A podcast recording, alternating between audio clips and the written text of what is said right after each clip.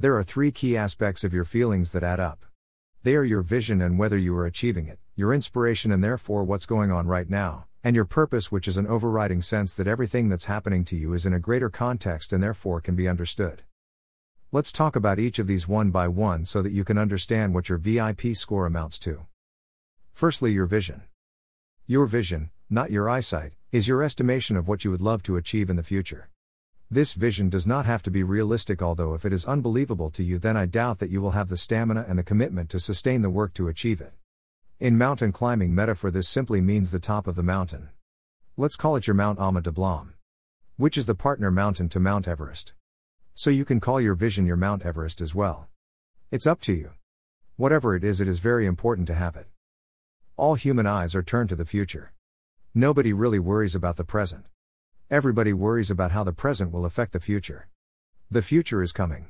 When we lose hope that tomorrow will be better than today, then we become self deprecating, panic stricken, riddled with anxiety, and in a state of fight flight.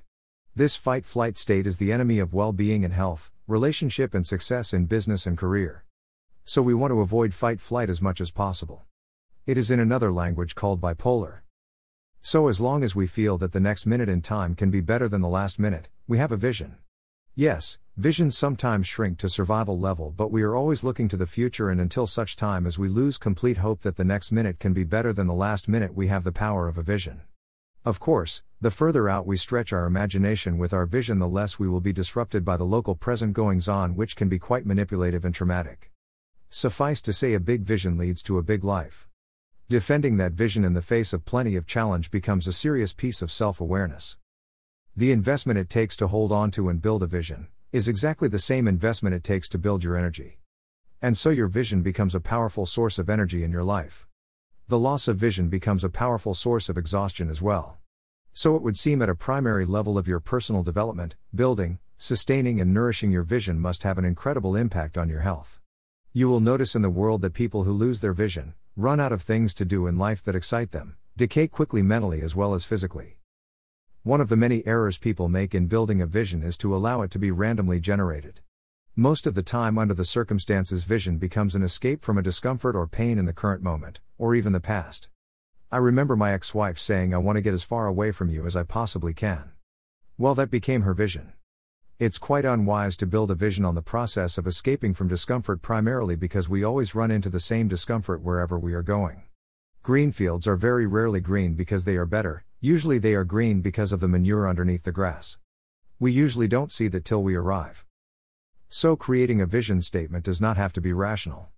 A vision statement, or vision quest as we prefer to call it, is a process of deliberately agitating our comfort with the status quo, bypassing all the problems we are currently facing, and reaching into the future and bringing some image of the future so present in our mind that we feel like we are already there. At this stage in the 30 day program, you will not have a vision statement formally created, but you will have ideas about what the difference is between where you are and where you want to be in life. That gap is the difference that the VIP score wants to measure. If a big fat zero is how you feel about one of the seven areas of life right now, which would mean you have lost all hope for it to be any better, then, you'll need more than the 30 day challenge to fix your challenge.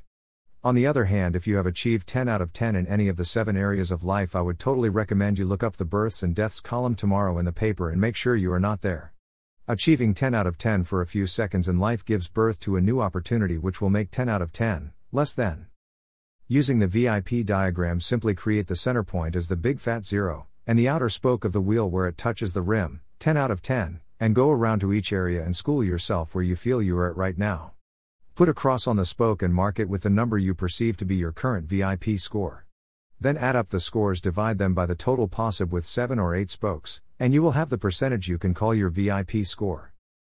Our mission in the 30 day challenge is to improve that score. But we must be careful.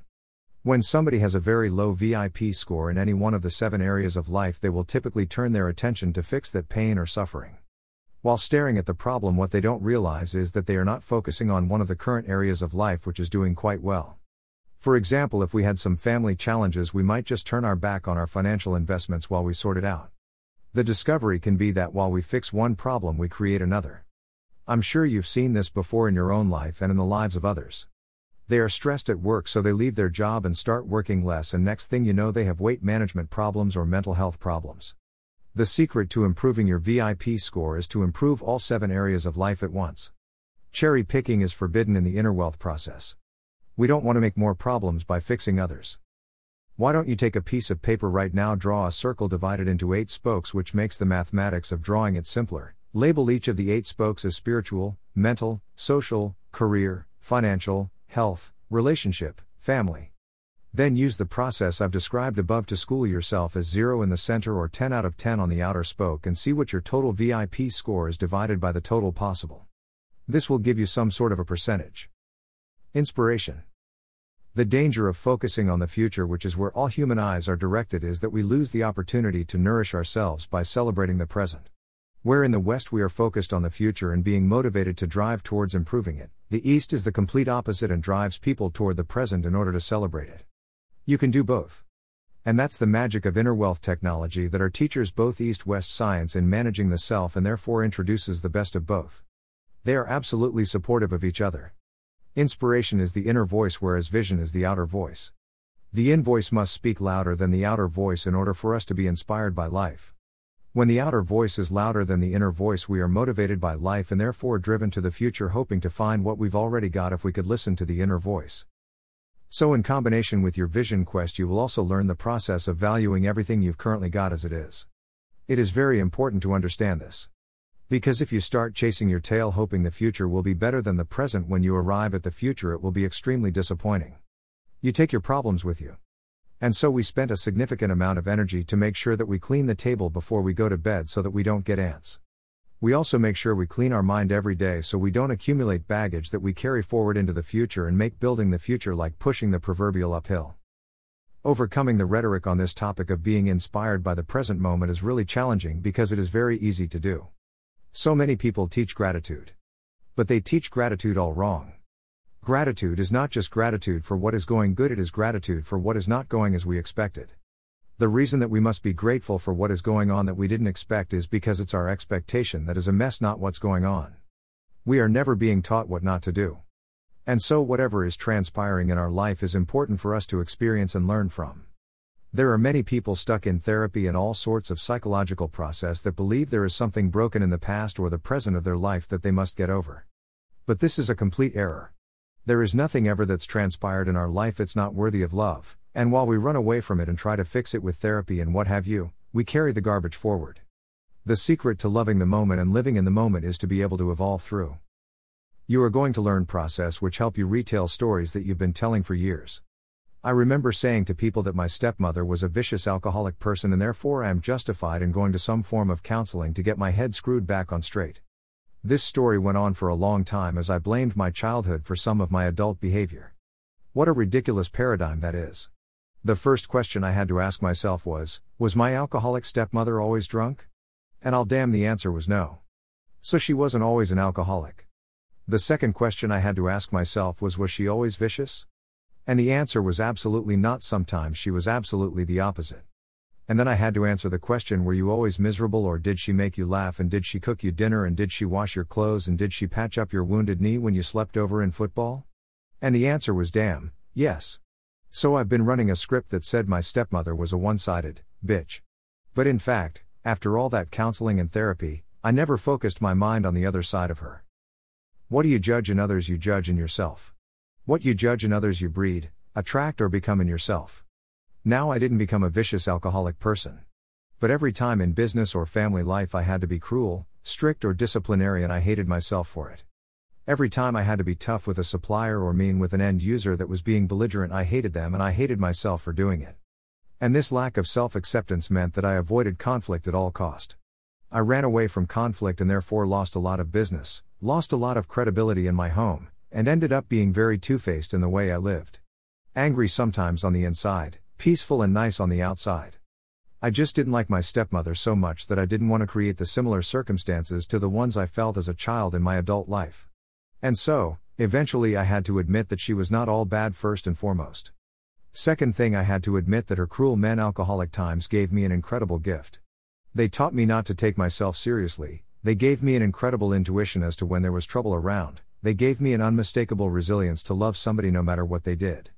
Everything that I treasure now in my life as a teacher, I learnt stepmother. The person I had been diminishing and running away from actually became the guru of my life.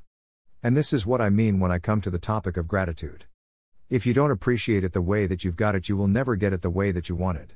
And this is Zen mastery retold in the language of real life everyday interactions with human beings. This is the great power of inner wealth technology to bring you into this present moment absolutely bulletproof. There is nothing you've done or not done, it's not worthy of love, and it's the same for others.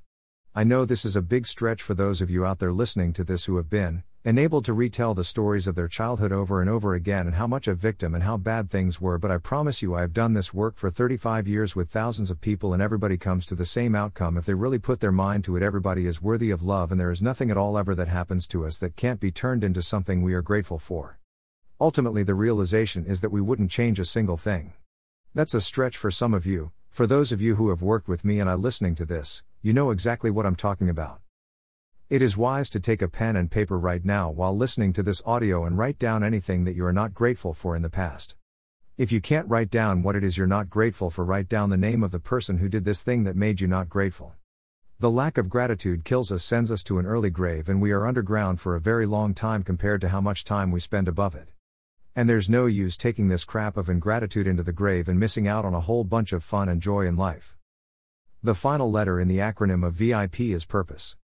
Everything that we've spoken about above your vision and your inspiration are worthless to you unless there's a good reason.